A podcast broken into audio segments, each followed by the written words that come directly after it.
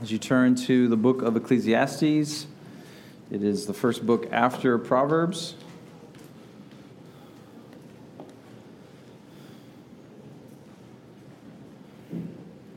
We're in this uh, series using Old Testament wisdom literature, Proverbs, Ecclesiastes, Song of Solomon, and Job, as well as other Old Testament poetry, mainly in the Psalms. And we've titled this series The Best Life. What is the best way to live life according to what God has revealed, primarily in these books? Of course, you know, we're taking into account the rest of Scripture as well. But these books are known for their practicality.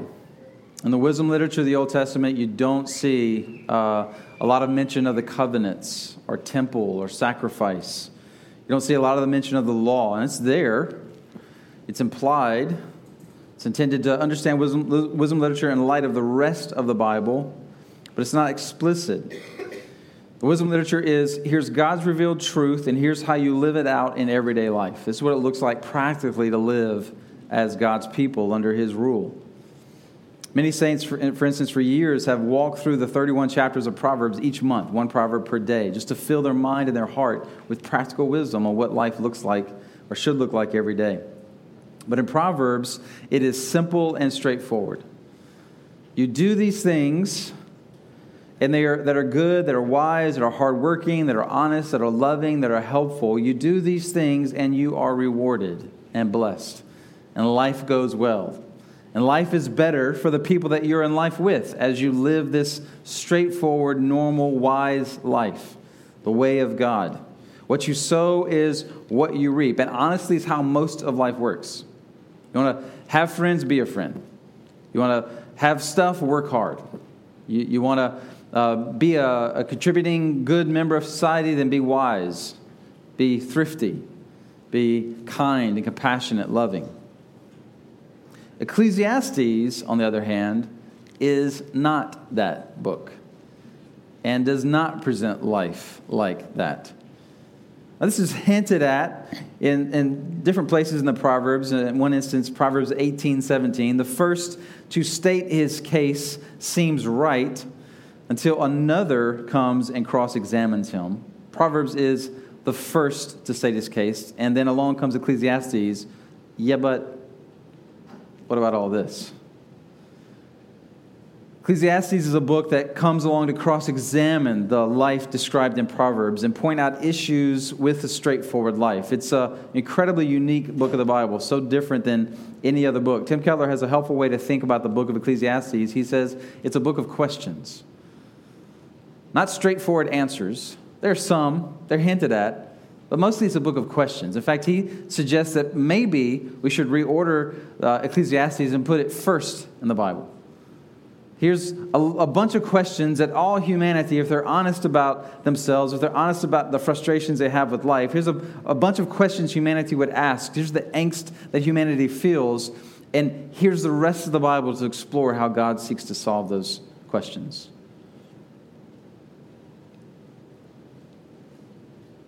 Ecclesiastes is a great book to read or study with someone who is skeptical about Christianity. It voices much of the angst of humanity. So, last week we focused on some of the major themes because no matter what passage you study in the book of Ecclesiastes, you're going to keep coming back to these major themes Life under the sun is the focus, not eternal life, but life on earth. And this life is full of futility, a major word in the book of Ecclesiastes, translated in some Bibles as futility, in some others as vanity, in some Bibles as meaninglessness. It comes from the Hebrew word that literally means breath Life is a breath, a vapor, a mist, like a, your breath on a cold morning, like smoke. It's real, you see it, but you reach out to try and grab it and you can't. You can't hold on to it. It's here and then it's gone. And that is life. Whether it's good or whether it's bad, it's here and then it's gone. You see the best of life, you see and get the best of life knowledge, wisdom, possessions, fame, success. It's all elusive.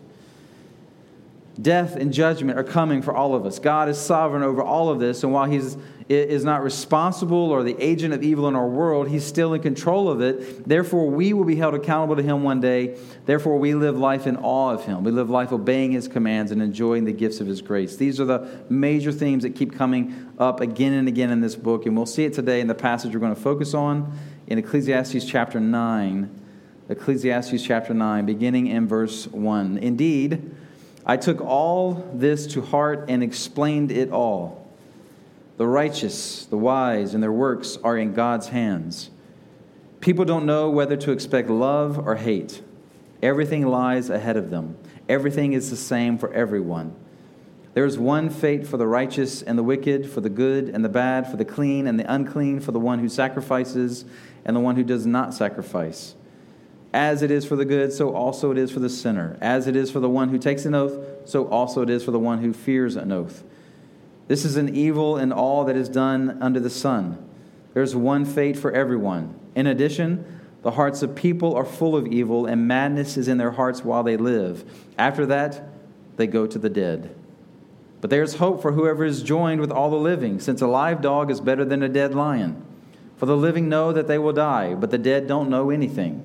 There's no longer reward for them because the memory of them is forgotten. Their love, their hate, their envy have already disappeared, and there is no longer a portion for them in all that is done under the sun. Father, we thank you for your word, even the parts of your word that are hard to understand. You have given us your spirit, the author of the scriptures. So illuminate the scriptures this morning. Teach us what you're trying to help us understand. And then empower our repentance, empower our faith, empower our confession of sin, and our trust and belief in Jesus so that we are transformed, we are changed, and we can share your love with other people in life. Bless this time, Father. May you get all the glory and the honor. We ask in Jesus' name. Amen. In these first six verses, we see the recurrent themes of life under the sun. Obviously, you see God's sovereignty in verse 1, where he says, The deeds of everyone are in God's hands. The word for hands in the Old Testament has the connotation of power and control. If you want to do something, you take it into your hands, control something to do something. So when you see that, that re- reference to God, this anthropomorphism, that's reference to God, it's always his control. He's overseeing things. Ecclesiastes 2:24 There is nothing better for a person than to eat, drink and enjoy his work. I've seen that even this is from God's hands. Now we still have deeds to do, so our deeds are in his hands, are under his control, but we still have deeds. We're not programmed robots. Another theme that's throughout this book is a judgment before God one day, a judgment that is legitimate because we make real choices, we have real responsibilities, so we have real accountability. But all of that, all of our real choices and our deeds that don't negate or extinguish the sovereignty of God. Ultimately, it all falls under His control because He is God and we are not. Even in life under the sun that is chaotic, unexplainable, seemingly unfair, and upside down, we still live within the hands of God, under His control. God's sovereignty. You also see the frustration of life under the sun. The second part of verse 1. People don't know whether to expect love or hate, everything lies ahead of them. Honestly, we don't know how people are going to treat us. You hope you know, I'm in this relationship with this person. I hope they'll love me in return. I hope they won't hate me. But we don't really know how everyone's going to treat us all the time. And even if it is somewhat predictable now, based on the relationships you have with people, there's no promise it'll always be like that. Couples who pledge their undying love for each other on their wedding day one day get divorced. Siblings who get along today and love each other one day fight over mom and dad's possessions after they're gone. Parents and children who get along so great now one day are estranged and no longer have a relationship. We don't know. We live in this frustrating, upside down, topsy turvy life. Verse 2 There's one fate for everyone, evil and good, the one who is religious and sacrifices, and the one who does it. Now, again, see the contrast with Proverbs and the normal life that's portrayed in the wisdom literature. For instance, in Psalm 1, part of the wisdom literature, very straightforward life. How happy is the one who does not walk in the advice of the wicked, or stand in the pathway with sinners, or sit in the company of mockers. Instead, his delight is in the Lord's instruction. He meditates on it day and night. He is like a tree planted beside flowing streams that bears its fruit in its season, whose leaf does not wither. Whatever he does prospers. The wicked are not like this. Instead, they are like chaff that the wind blows away. Therefore, the wicked will not stand up in the judgment, nor sinners in the assembly of the righteous. For the Lord watches over the way of the righteous, but the way of the wicked leads to ruin. That is how we like life black and white, straightforward. I do this, I prosper, I bear fruit. I, I don't do those things, there's punishment. Good people do the, the right things and good things happen to them. The wicked do evil things and bad things happen to them. We like life like that, predictable. Ecclesiastes says it's not like that. It's, it's the same for everyone. Everyone is afflicted and suffering at the hands of evil and sin and destruction. And then we all die. You can do what's good and not get rewarded. You can do what's evil and seemingly get rewarded, and life go well for you. That is life under the sun. This book is uh, full of sarcasm. Verse 4 is a possible explanation or, or, example of this sarcasm, all those disagreement about the interpretation, where he says, There's hope for those who are alive. Wait, you just said it was bleak and hopeless because it's all the same for everyone, and then death, and now you're saying there's hope for the living. Where's the hope? It could be he's being sarcastic. It could also be that he's saying, well, they're still alive, and so maybe it'll get better. Whatever the case, it's all bitter and confusing. Uh, um, uh, what does he say? Uh, verse 4 um, Since a live dog is better than a dead lion, what does that mean? That's Ecclesiastes for you in a nutshell. And it's even the form of the book is intended to show us the chaos of life. There's this and there's that. There's this, it's running circles, it's repeating itself, it's confusing. That is life under the sun. It's chaos. How is there hope in that?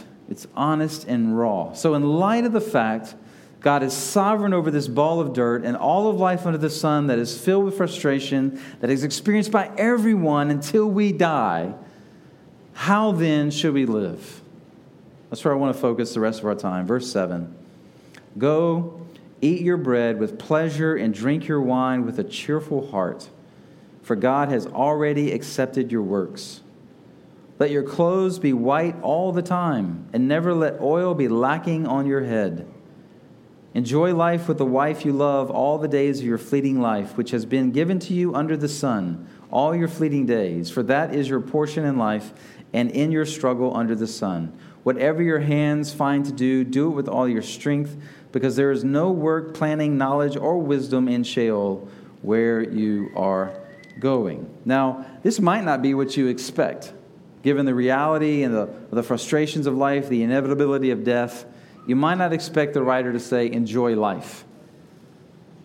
It sounds a little bit like eat, drink, and be merry, for tomorrow we die, which Jesus condemns in Luke 12 as the wisdom of the fool who builds up barns to stash all his possessions and accumulates so much that he says, let's just have a party for the rest of life and quit working. Like it sounds a little irresponsible when you understand the severity of life under the sun. Should we be more serious? Should we he be telling us to pray and evangelize and worship and do things that are more responsible sounding? And like maybe this is one of those sarcastic sections where he's kind of tongue in cheek, wink, wink, wisdom, like, yeah, yeah, yeah, just it doesn't matter. Just go have fun. Well, let's walk through and see if this is indeed a sensible way to live. Four things to notice about this passage. Number one, this passage is full of commands. Just in those three verses, 7, 8, 9, 10, four verses, there are seven commands go, eat, drink, wear clothes, put oil on your head, enjoy your wife, work with all your might. God is commanding, not suggesting, not hinting, but boldly telling us, go do this. And when God commands and we don't do it, what do we call that? Sin. It's called sin. So, this is not a non serious life of indulgence separated from our worship of God. This is God commanding us to do this. And God isn't flippant about commands. He doesn't just wake up one day and, well, let's see, let's tell him to do this today. That sounds fun. Doesn't spin a wheel and come up with something new. When God commands, it flows from his character. it's a, a reflection of who He is. And his commands aren't flippant. It's not intended to confine us. It's not intended to make our lives miserable. His commands are actually uh, outpouring of his love for us, his desire for us to experience life best. Just like with our boys, when we go out in the front yard and play, we're right there on, on a busy street. We talk to them all the time about not running into the road. We've taken them and stood right by the road when cars were passing by to feel the weight of the cars, the power of the cars, to put a holy fear in them of what would happen to them if they ran into the road and a car came by. And we're out there playing, we see them running too close to the road. We're, we're not, uh, oh, Timothy, son, we're yelling, stop, don't go any further. Not being unloving, we're not trying to keep them from having fun our love wants to protect them to enjoy the fun that they can have within the confines of our safe yard. And it is even more so with the commands of God. His commands are reflections of his love. We find out later in the scriptures in 1 John 5, this is how we know that we love God's children when we love God and obey his commands. For this is what love for God is to keep his commands, and his commands are not a burden. What God commands for those who love Him aren't a burden because we can do them out of love for Him. We love to obey. And we love to obey because God's love has been poured into us when we receive the Holy Spirit, when we believe in Jesus Christ. We have the mind of Christ. And so the commands of God aren't seen by us as restrictive or oppressive, like our Father in heaven is keeping us from enjoying life because we know where true life and joy are experienced within the safe confine of the commands of God, of our Father in heaven. And not only are the commands not a burden because they're motivated by love, they're not a burden because we can actually obey these commands because the Spirit of God lives inside of us, which a non regenerate person can't do because they're not indwelt by the Spirit of God. We have the Spirit of God. So when God commands, He's not telling us, do this and you can't do it. He's telling His children, no, you can do it. You have everything you need inside of you to obey the things I'm telling you to obey. I'm not asking you to do things that are impossible. So it's not like if I were to, to tell Tim, scold him one day, why don't you get the yard mowed, Tim? What are you doing all day? Running around, playing, building stuff? Get out there and mow the yard, son. Like you would say, you're ridiculous. What kind of father are you? But, but I do know what Tim can and can't do. And we do give him commands that are age appropriate. And we do celebrate when he does those things. And we do coach him up and, and call him to do more things as he gets older and he gets ready and hold him accountable for that because we, we know what he can and can't do. Uh, and, and, I'm an imperfect father trying to raise my son, but your Father in heaven is perfect and knows you and I much better than we know ourselves. And he knows when our, in our life what you have and what you don't have, what you've been through and what you haven't been through, and your full story. And he can look at you and your life and say to you, Go, eat, drink, enjoy life. And fully expect you to be able to do that despite all the excuses we may bring before Him about why we can't. I don't have this. I've been through this.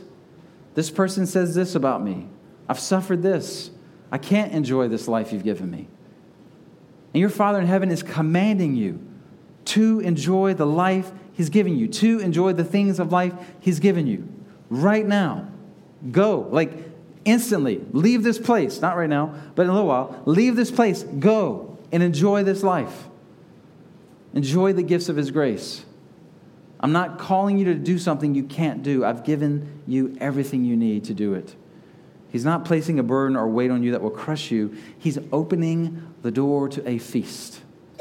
Life with Him. Come and enjoy the life I've given you. Secondly, this describes a life of joyfully worshiping and enjoying the physical created world. So he's given us these commands to enjoy worshipfully, thankfully, the created world that we live in. This, this same world that was just described in verses 1 through 6 as full of futility, frustration, angst, evil, this same world. For those tempted to think that the only spiritual and serious things we can do in our life under the sun are things like read our Bible, pray, evangelize, worship, give money to the church, sing songs, see this list as new ways to worship and experience the joy of the Lord. In fact, don't see this list as um, uh, exhaustive, see this list as representative. In other words, add to the list. This is just a few examples of what you can do to enjoy life under the sun, life in this physical created world. God created the physical world and said it was good. So, yes, the physical world is cursed by sin, and so eating food can turn into gluttony and eating disorders, and drinking can turn into drunkenness. And loving your wife can turn into idolatry, or if you're like Solomon, well, one woman's good, so why not 700? That would be even better, right? And work can become our identity, but the possibilities of these physical realities becoming sinful doesn't negate the inherent value God gave them when He made them and gave them to us to enjoy as we enjoy Him. God made them good. And guys, we're headed to the day of the new heavens and new earth, these physical realities coming down to earth. In the eternal state, we're not flying away to the clouds to float around as wisps of eternal mist. Jesus is making creation new all things new, and what we are going to get is a recreated heavens and earth that we'll get to enjoy to the fullest forever. And we, we, we know that much about it from the scriptures, and it's amazing. And we're going to have forever to enjoy it and figure it out. And when we understand that as believers, that that's where we're headed, then we really can enjoy these physical realities now, like, unlike anybody else, because we know that these are just the hors d'oeuvres. This is the sample platter, the charcuterie board, or however you say that word. This is just a taste of what's to come. And when we eat and we drink and we enjoy relationships and work and we enjoy the life God's given us to enjoy, we, we can enjoy them to the fullest because it tastes like home. This is where we're headed, where we get this all the time with no sin. And we truly can enjoy it in the deepest way. So the worship of Jesus doesn't end when the last song is sung or in prayer prayed today, brothers and sisters. You leave this place, you go to lunch, you raise your chicken strip at Cane's to the sky with the cane sauce running down your arm into your beard you say, Thank you, Jesus, for this glorious gift of Cane's chicken strips. You take a delicious, juicy bite, and you're, you're thinking about all the things God did to make this moment happen for you. He created chickens. He created us to be able to harvest them in multitudes nobody could ever imagine. He created this thing called batter that you combine with chicken and oil that makes this crispy goodness. And you do it to such a way that people think you're crazy and weird. But you understand all that went into God giving you this gift to his son and daughter to enjoy to the fullest. You can do that at Cane's because that other chicken place who thinks they're so holy isn't open today. Maybe they should read Ecclesiastes and bring more enjoyment to our life. All through this passage, it's enjoyment of the physical realities of life. Eat, drink, Wear clothes that are white. Let oil be on your head. In that context, it's talking about dressing in a way that shows joy and not mourning or repentance. Wearing oil, literally wiping it on their, their faces, is a way to show gladness. So, whatever that means for you, not going to make a list of rules here, but whatever way your physical appearance can reflect the joy of Christ in you.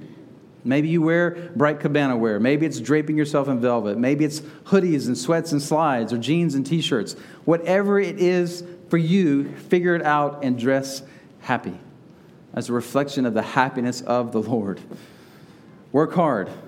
Do it with all your might. Whatever your hand finds to do, whatever job you have, the dream job you may one day have, or the job you have right now that you're grinding out to provide for you and your family all work can be used by God to bless and bring the light of God's kingdom to more and more corners of society. I see some guys at a natural gas storage facility um, regularly, a couple times a month. It's a place that's basically a hole in the ground that's filled with natural gas. And every so often they pump it out, and every so often they pump it back in. Most people don't even know this place exists. There's eight guys who work shift work that man this place 24 7.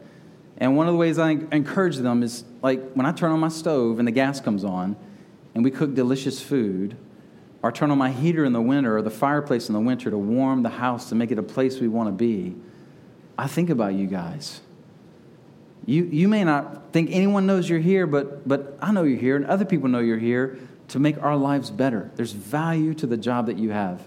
Whatever your job is, there's value to that job. So do it with all of your might and do it in a way that enjoys God. Like tomorrow morning, you go back to work, or when you go to school this fall, students.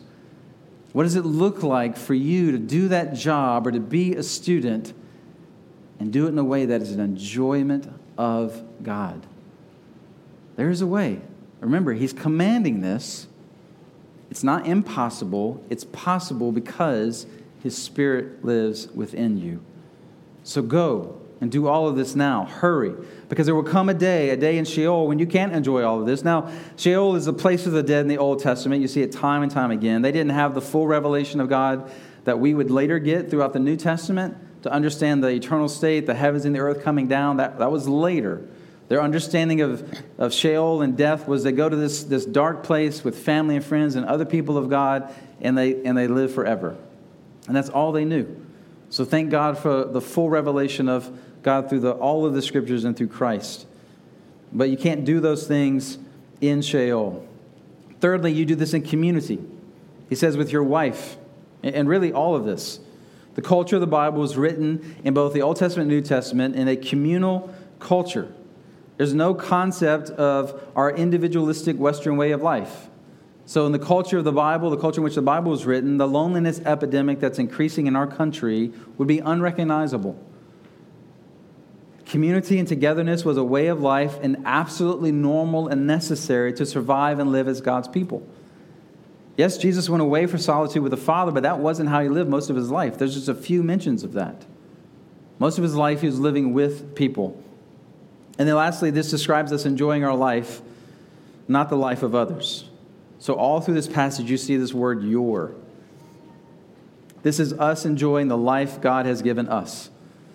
This is not us swiping through Instagram and seeing the lives of others and wishing away our life, or being discontent and unsatisfied until we get the life of someone else. Well, if I had their life, if I had their family, if I had their finances, if I had their abilities, their looks, their access, their fame and notoriety. Oh, if, if I had that life, then sure I would enjoy life. Have you seen my life? I mean, really. We got six kids in our house.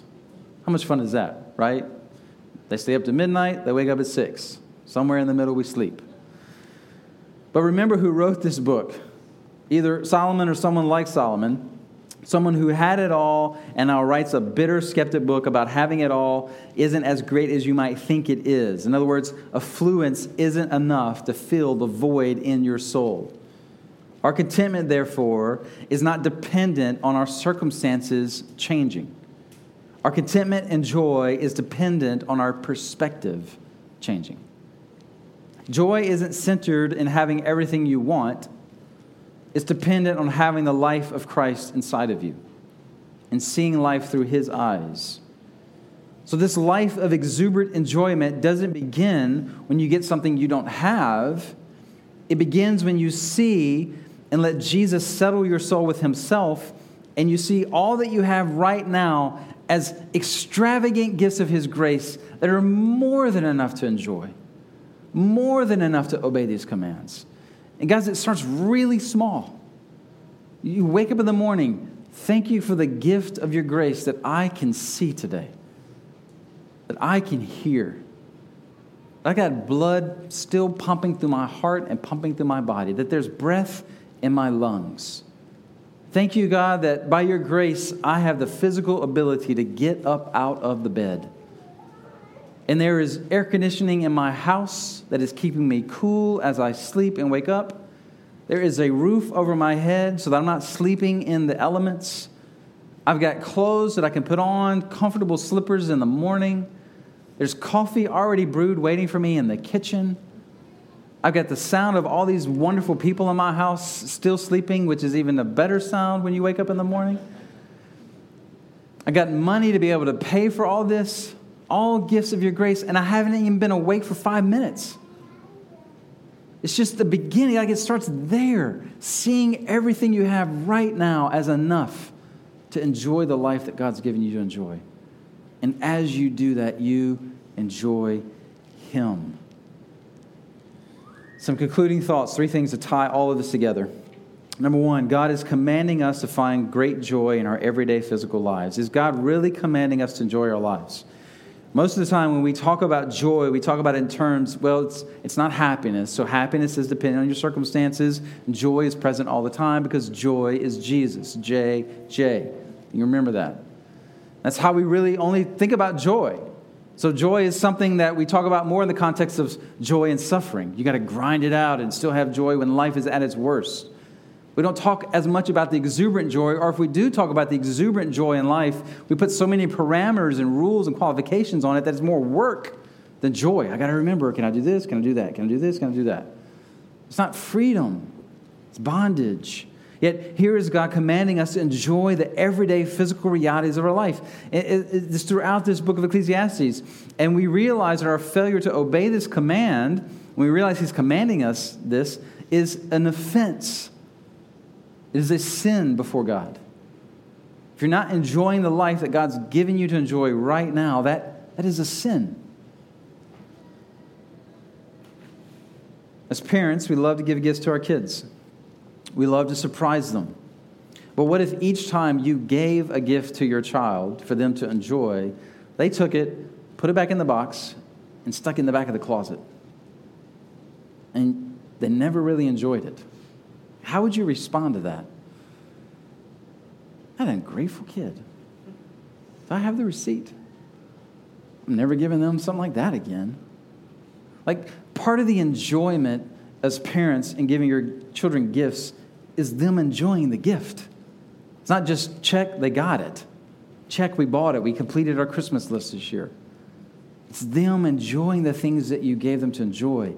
Our Father in heaven finds great delight in giving his children gifts to enjoy, and we actually enjoy them.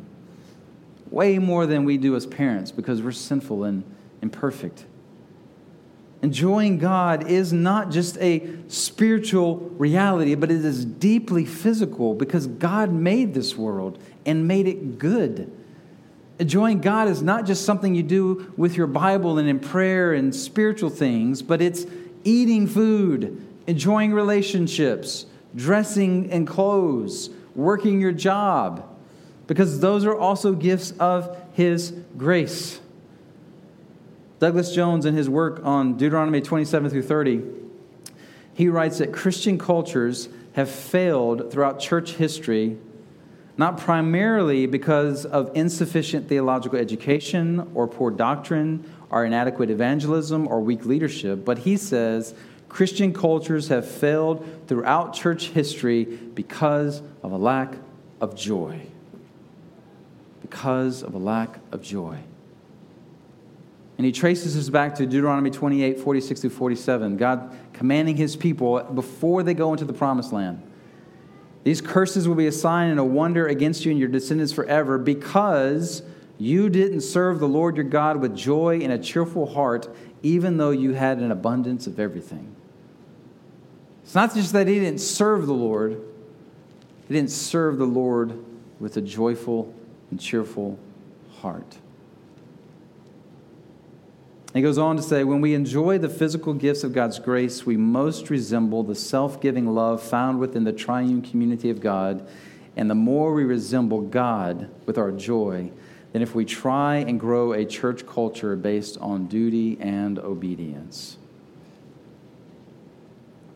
Jesus was criticized by his opponents for being a drunken, a glutton, even though he never sinned because he spent so much time partying with sinners. Spent so much time having fun, like literally having fun. You know, it doesn't say Jesus laughed in the Gospels.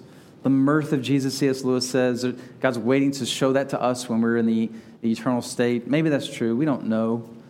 I just can't imagine him sitting there with like a straight face.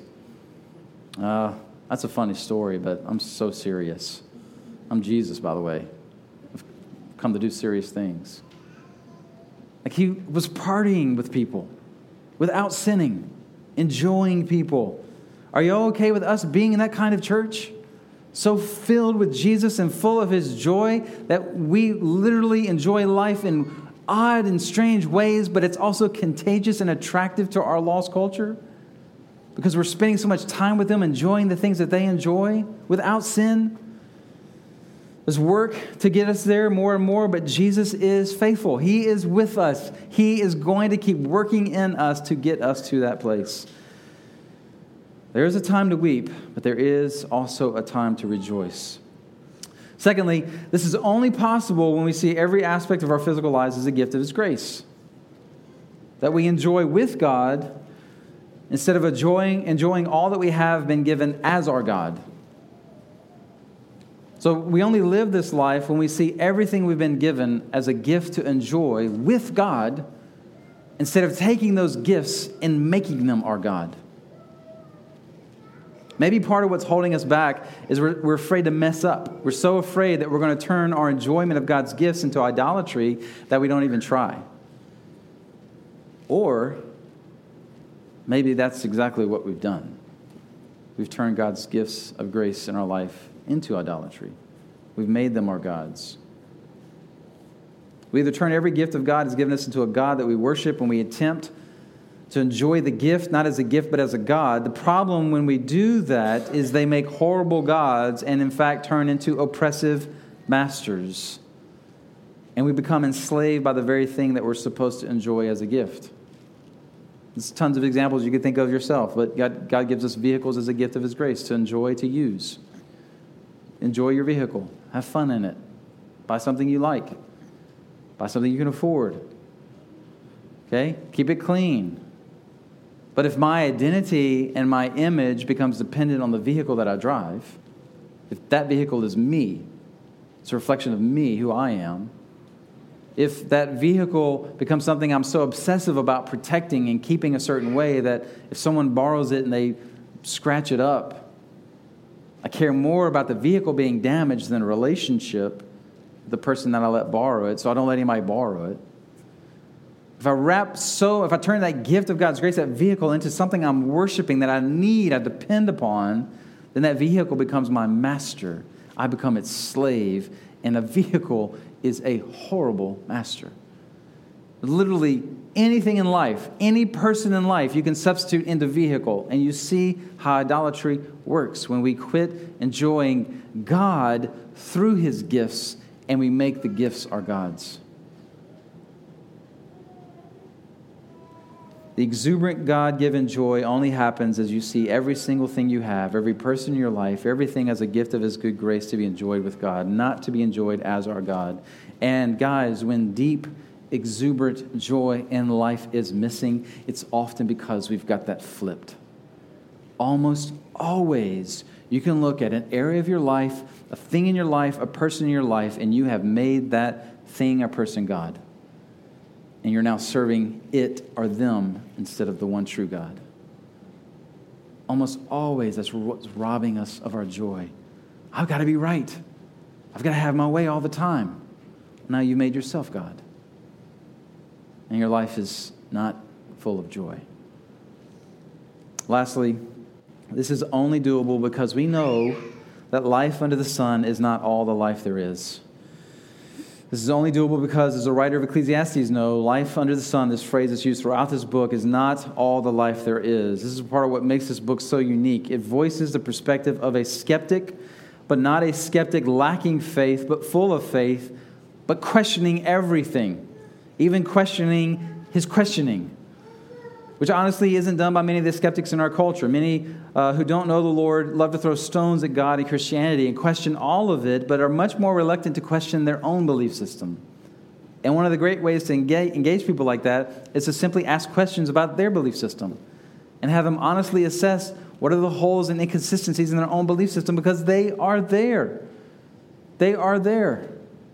The voice of the skeptic in Ecclesiastes, by repeating this phrase, life under the sun, is a clear expression of the reality of God, that there is life beyond the sun that belongs to God. This constant expression that there is a God and the future judgment shows his faith even in the midst of his angst and questioning. And guys, why this is good for us what makes this kind of life possible is that it reminds us we are not God. We can't be reminded of this enough. We are not God, we are human. The original temptation in the garden was to be like God. We wanted to take his place. Know what he knows. Maybe he isn't good. He's been holding something from us, according to this serpent thing over here. We can't trust him. We can only trust ourselves now and what we know. And Ecclesiastes comes along and exposes our humanness. We want to know it all. We want to have it all. We want to do it all, and we want to live forever. We want to be the kings of our own kingdom. And this book crushes that. We're just one human among billions. The dent we think we make in the course of human history is like a gnat on an elephant. We are one grain of sand floating around in the ocean. And rather than hurting our feelings because we're not as amazing and special as we think we are, and we're not the world changers we've been told we will be, rather than crushing us, it sets us free to live and enjoy and be the image bearers God has created us to be. It crushes what needs to be crushed in us our pride. And it causes us to relax and enjoy our brief time on this earth. I've told a few people this that one of the big takeaways for me over the last few weeks as I've been studying this book is just been to relax, just to rest, breathe. The universe and God's plans for my future don't hinge on me nearly as much as I think it does. On me getting everything exactly right. The future of my kids and their well being and their ability to thrive doesn't depend upon them doing everything I say exactly the way I say it. My ideas aren't always the best ideas, even though I've loved to tell them over the years 97% of the time I'm right. It's not true. The future of this church, its ability to thrive and be healthy, doesn't rest on me or any other leader being perfect and making every decision or making every decision perfectly. We work so hard to plan everything out perfectly. We're such angst when it doesn't work out the way or doesn't seem to work out the way we think it should work out.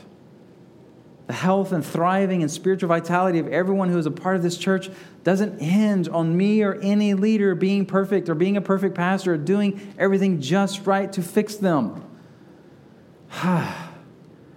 Dad's got this. Dad's got me, and Dad's got you. I can breathe. Okay.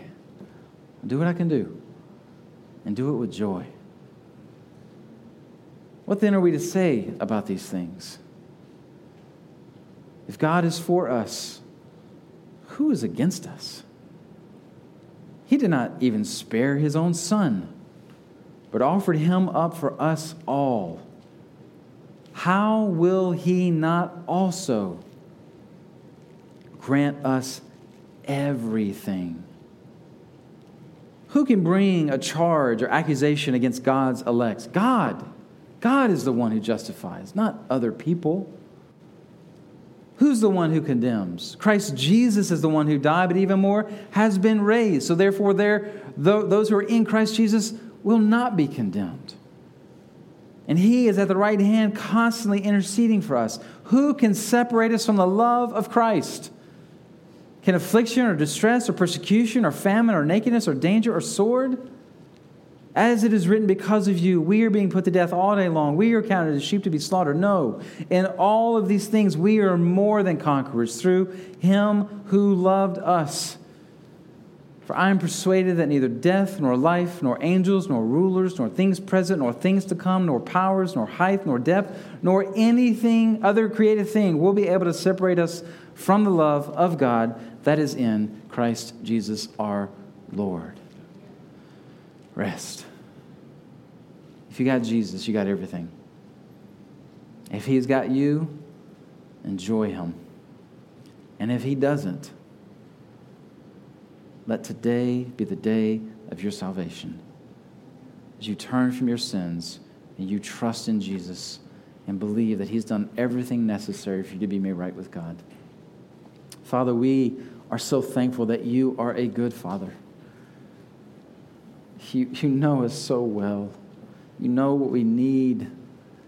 You've supplied everything to meet every need, even needs a year from now, five years from now, 10 years from now, 20 years from now. We don't even know are coming. You're at work right now to take care of us.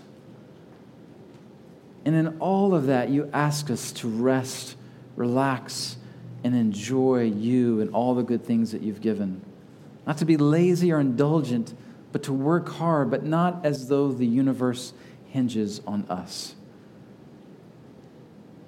So help us to be this people. Help us to live with this joy because we have Jesus. And if there's anyone here who doesn't, help them to see that today Jesus is here. The gospel is still powerful and salvation is still available if they would turn from their sins and trust in Him. Make that happen because you love Him. For the glory of Christ, we pray. Amen.